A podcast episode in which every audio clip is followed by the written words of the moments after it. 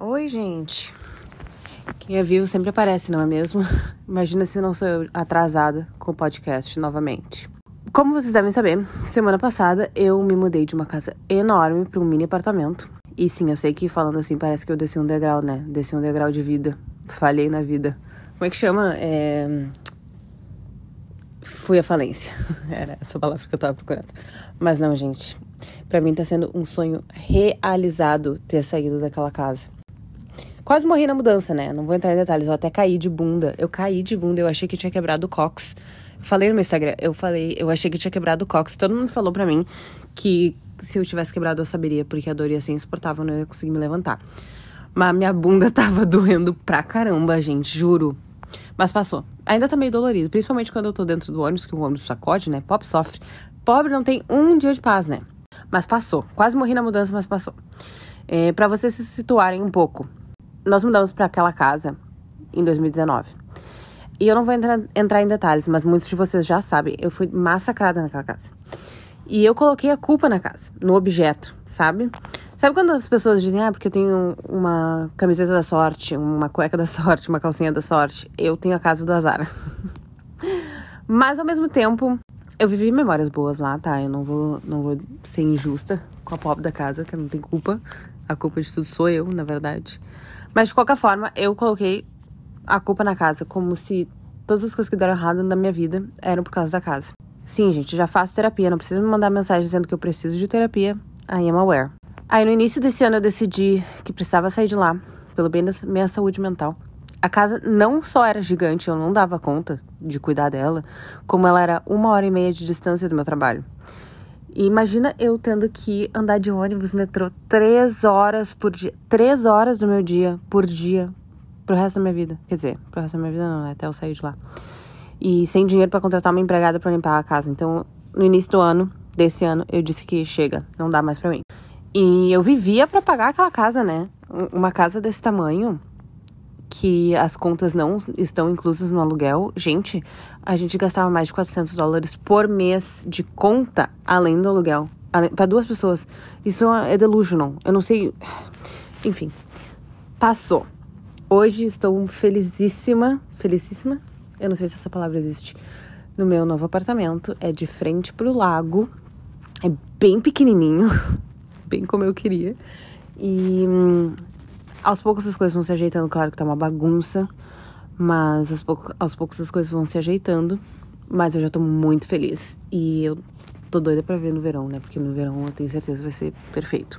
Quem quiser indicação do agente, da agente um, que nos ajudou, a corretora, o nome dela é Ana Figueiredo. Se vocês colocarem lá no Instagram Ana Figueiredo nos meus amigos, followers, followings do Instagram, ela tá lá. Meu Instagram é ela reads, reads com Z no final.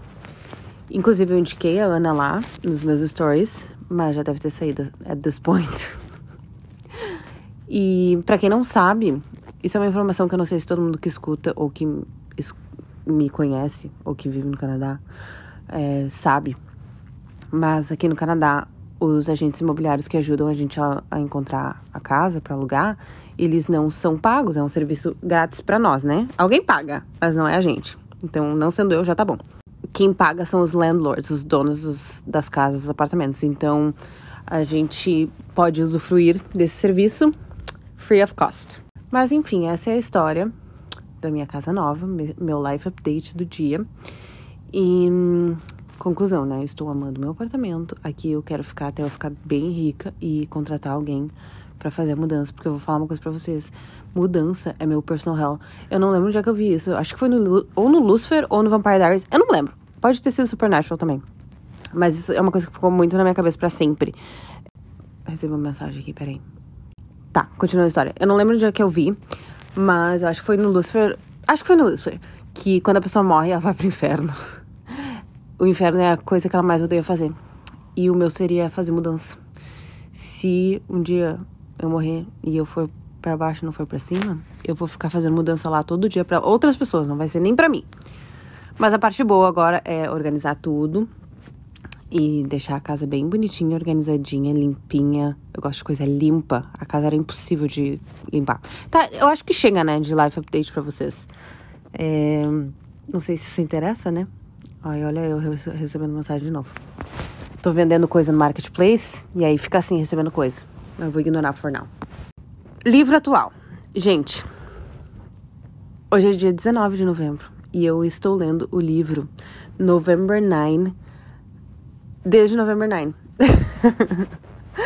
um, dia, dia 19. Dia 9 de novembro eu saí do trabalho e passei numa bookstore que tem do lado do meu trabalho. É uma bookstore bem pequenininha que eu gosto de passar ali e olhar. Ela tem um meio que uma vibe de sebo assim.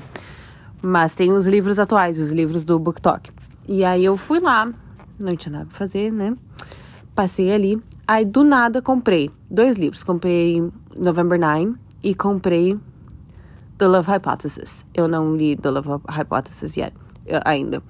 Um, aí peguei os dois livros, pra casa. Falei nos stories e tal, dos livros que eu tinha é, comprado. E depois eu fui me dar conta, gente, que eu tinha comprado November 9 em November 9. Eu comprei o livro dia 9 de novembro. Eu não sei se significa alguma coisa. Eu acho que there's no such a thing as coincidences. Mas, olha, eu não sei qual é o sinal. Mas é um sinal de alguma coisa. Eu ainda não terminei de ler o livro. Estou devagar. Porque esses últimos dias, como eu falei, né? Foram intensos. Eu caí de bunda, quase quebrei o cox. Mudei de uma casa para um apartamento. Então eu tô devagar na leitura. Mas esse livro, no dia que eu peguei e que eu abri, na primeira frase, eu já tava hooked. A Colleen, November 9 é da Colleen Hoover, tá? By the way. eu acho que eu não falei isso antes.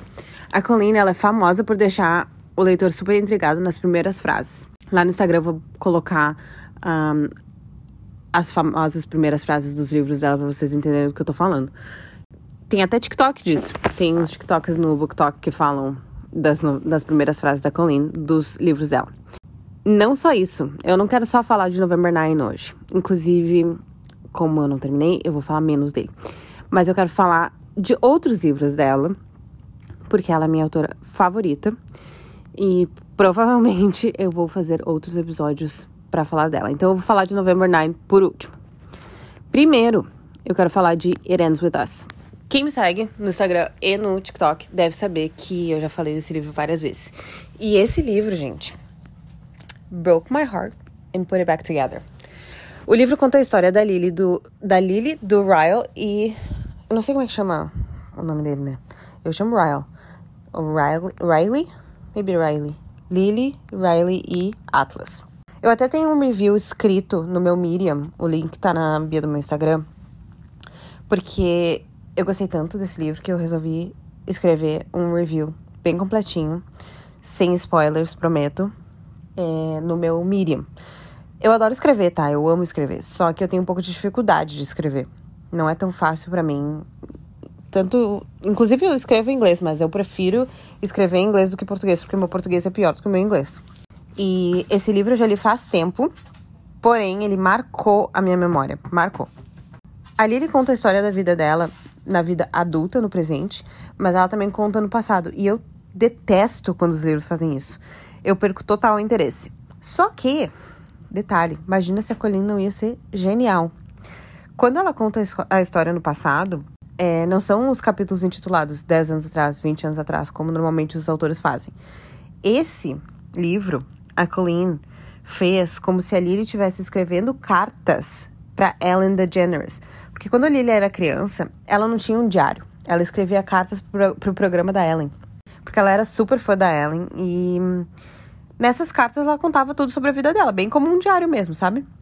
Aí ela contou a história do Atlas, que é um menino morador de rua, meio homeless assim, que ela conheceu.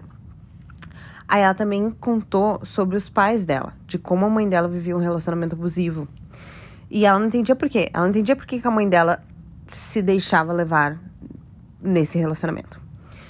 Enfim, gente, eu posso ter tá esquecendo algumas coisas, tá? Vocês não vocês relevem porque faz muito tempo que eu li. Porém, vou dar a sinopse de acordo com o que eu lembro, com o que eu lembro. Eu, e eu não vou dar spoiler. Spoiler. Ai, não consigo falar hoje. Eu vou confessar uma coisa para vocês. Aliás, eu quero deixar bem claro que esse podcast é uma conversa entre amigas, tá? Então eu vou confessar várias coisas duvidosas e polêmicas aqui, tá? Vocês não podem me julgar. Olha a hipocrisia falando, porque eu vou confessar. O que eu vou confessar é um julgamento. Mas que atire a primeira pedra. Quem nunca julgou uma mulher em um relacionamento abusivo, não é mesmo?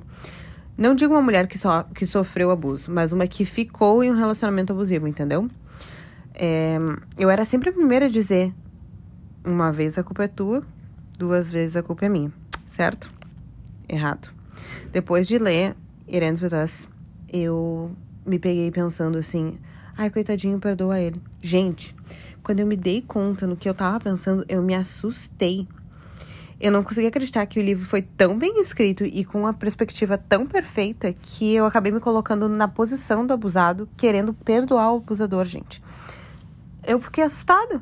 Eu realmente fiquei assustada. Pensei, se um dia eu estiver nessa situação, é capaz eu perdoar mesmo. Porque se eu, fora da situação, lendo um livro sobre o assunto, eu já queria perdoar. Eu não vou dar spoiler, isso não é um spoiler, inclusive. É, como eu disse, a mãe da Lily sofre relacionamento abusivo desde o início do, do livro. E eu não sei até que ponto esse livro é uma história real, mas eu sei que a Colleen dedicou esse livro à mãe dela. Eu não quis pesquisar muito, porque eu ainda sou meio sensível ao assunto. Mas só de saber isso já me dá um calorzinho no coração de saber que esse livro ficou super famoso e a mãe dela deve estar super orgulhosa.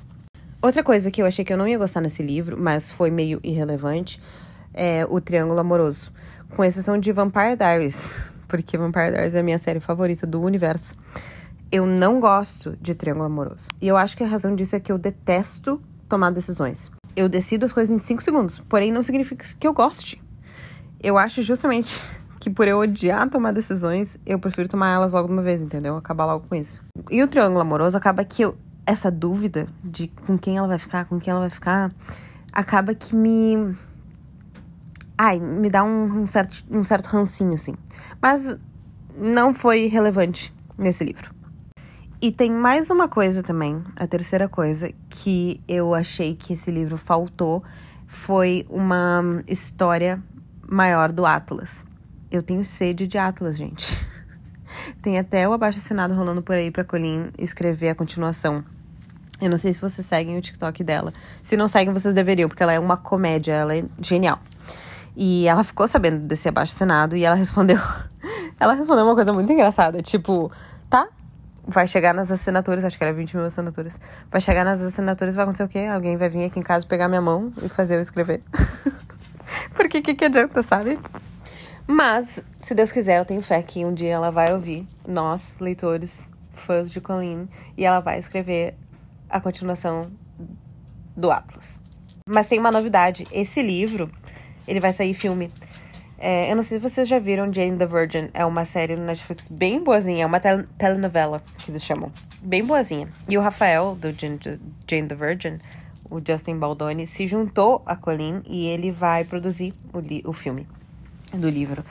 Eu não vou mentir, com exceção do Harry Potter, não tem nenhum livro que virou filme que eu acho que ficou bom. Name, name one. Porque eu realmente não sei.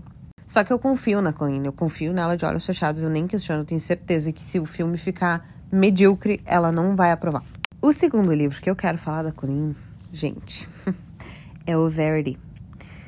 Verity merece um episódio todinho só dele mas eu vou falar dele com spoilers no episódio. Eu prefiro falar dele sem spoilers aqui e falar dele com spoilers no episódio todinho dele, porque assim eu vou deixar vocês com vontade de ler, vou deixar vocês na curiosidade, e aí quando eu fizer o episódio só dele, vocês vão querer conversar comigo sobre ele, porque esse é um livro que eu preciso conversar com alguém, além do terapeuta. Para vocês terem noção, eu vou ler a primeira frase do livro, tá? Em tradução livre. Eu consigo escutar o barulho de quebrado do crânio dele antes mesmo que o sangue me alcançasse. Assim. Começou assim. E outra coisa, eu fui, eu peguei esse livro blind. Eu não tinha noção do que, que ele era. Normalmente eu leio a sinopse. Só que como eu amo a Colleen e eu gosto de todos os livros que ela escreve, eu pensei, vou pegar esse. Só que esse é completamente diferente. Completamente diferente. Mas o livro conta a história de uma escritora que é contratada para terminar de escrever o livro de uma outra escritora, a famosa Verity. Só que a Verity sofreu um acidente, então ela não pode terminar. Por isso, a Lowen é contratada para terminar por ela. O marido da Verity, o Jeremy, contratou o editor, o editor da Loan para contratar ela e pagar ela para terminar o livro. Eu não sei porque cargas d'água acharam que era uma boa ideia a Loan se mudar para casa mal assombrada, diga-se de passagem, da Verdi, da Verdi e do Jeremy. Da Verdi. Da Verdi e do Jeremy e dos filhos deles. Olha só. A Verdi sofre um acidente misterioso. Ela tá viva, mas ela tá lá vegetativa praticamente, numa cama dentro da casa. Ninguém sabe o que, que ela tem. Ela já fez todos os exames do mundo, não tem nada. Tipo, supostamente ela não tem doença nenhuma, mas ela tá lá deitada numa cama vegetativa. As duas filhas gêmeas dela estão mortas. Sobrou o marido, o Jeremy, e um gurizinho, o filhinho, que é mais novo. Olha, se fosse eu, eu já tinha corrido 10 quilômetros pro outro lado, juro por Deus. Mas não, a Loan se muda pra lá. Inclusive, ela até tá meio crushing no Jeremy, porque ele é bonitão. E umas coisas bizarras começam a acontecer na casa. E, enquanto ela tá lá, pesquisando e observando a família para escrever, ela encontra um manuscrito, que seria supostamente a autobiografia da, Ver da Verdi, que a Verdi escreveu. Aí a Loan começa a ler. Supostamente ela começa a ler pensando, querendo dizer que ah, é porque é, é para research, para pesquisa, para ajudar ela a terminar. Mas ela começa a ler e ela começa a descobrir umas coisas bizarras que a Verity fez, faz. E, assim, ó, só digo pra vocês, leiam, leiam esse livro louco. Assim, leiam, mas não leiam à noite, que é meio assustador.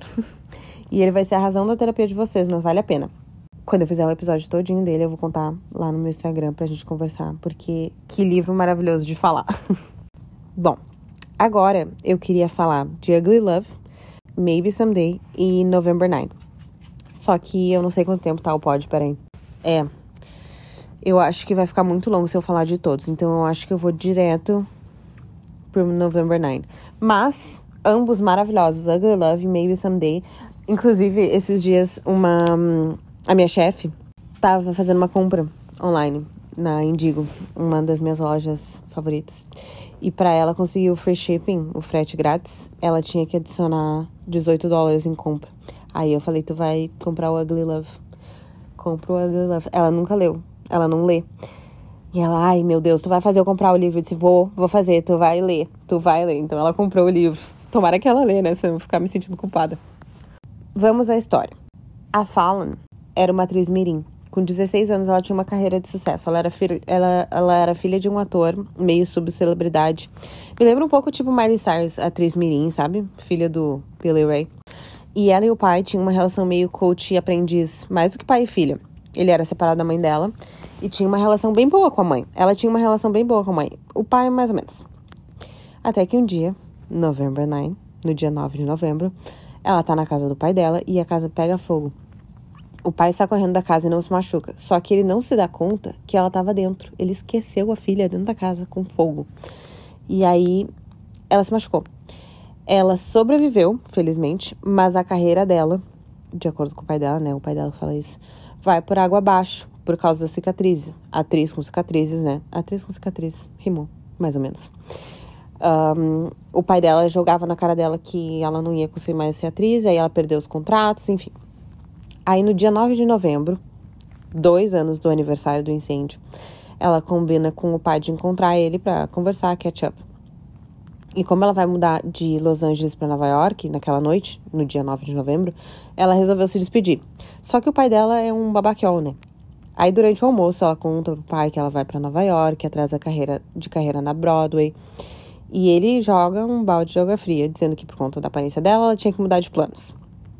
Aí do nada, o Ben, um menino, senta do lado dela na mesa, abraça ela e fala assim: "Ah, desculpa o atraso o trânsito estava uma loucura. ele sussurra pra ela. Pra ela entrar na conversa, sabe?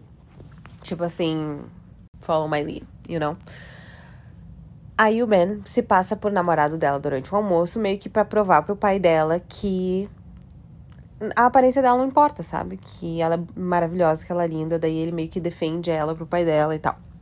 Aí depois que acaba o almoço, o pai dela vai embora, eles decidem passar o dia juntos até a hora que ela vai pro aeroporto. Só que eles passam o dia juntos fingindo que são namorados, porque ele começou o assunto assim, né? Ele conheceu ela dizendo que ele era o namorado dela. Então eles passam o dia fingindo que eram namorados mesmo. Just for fun.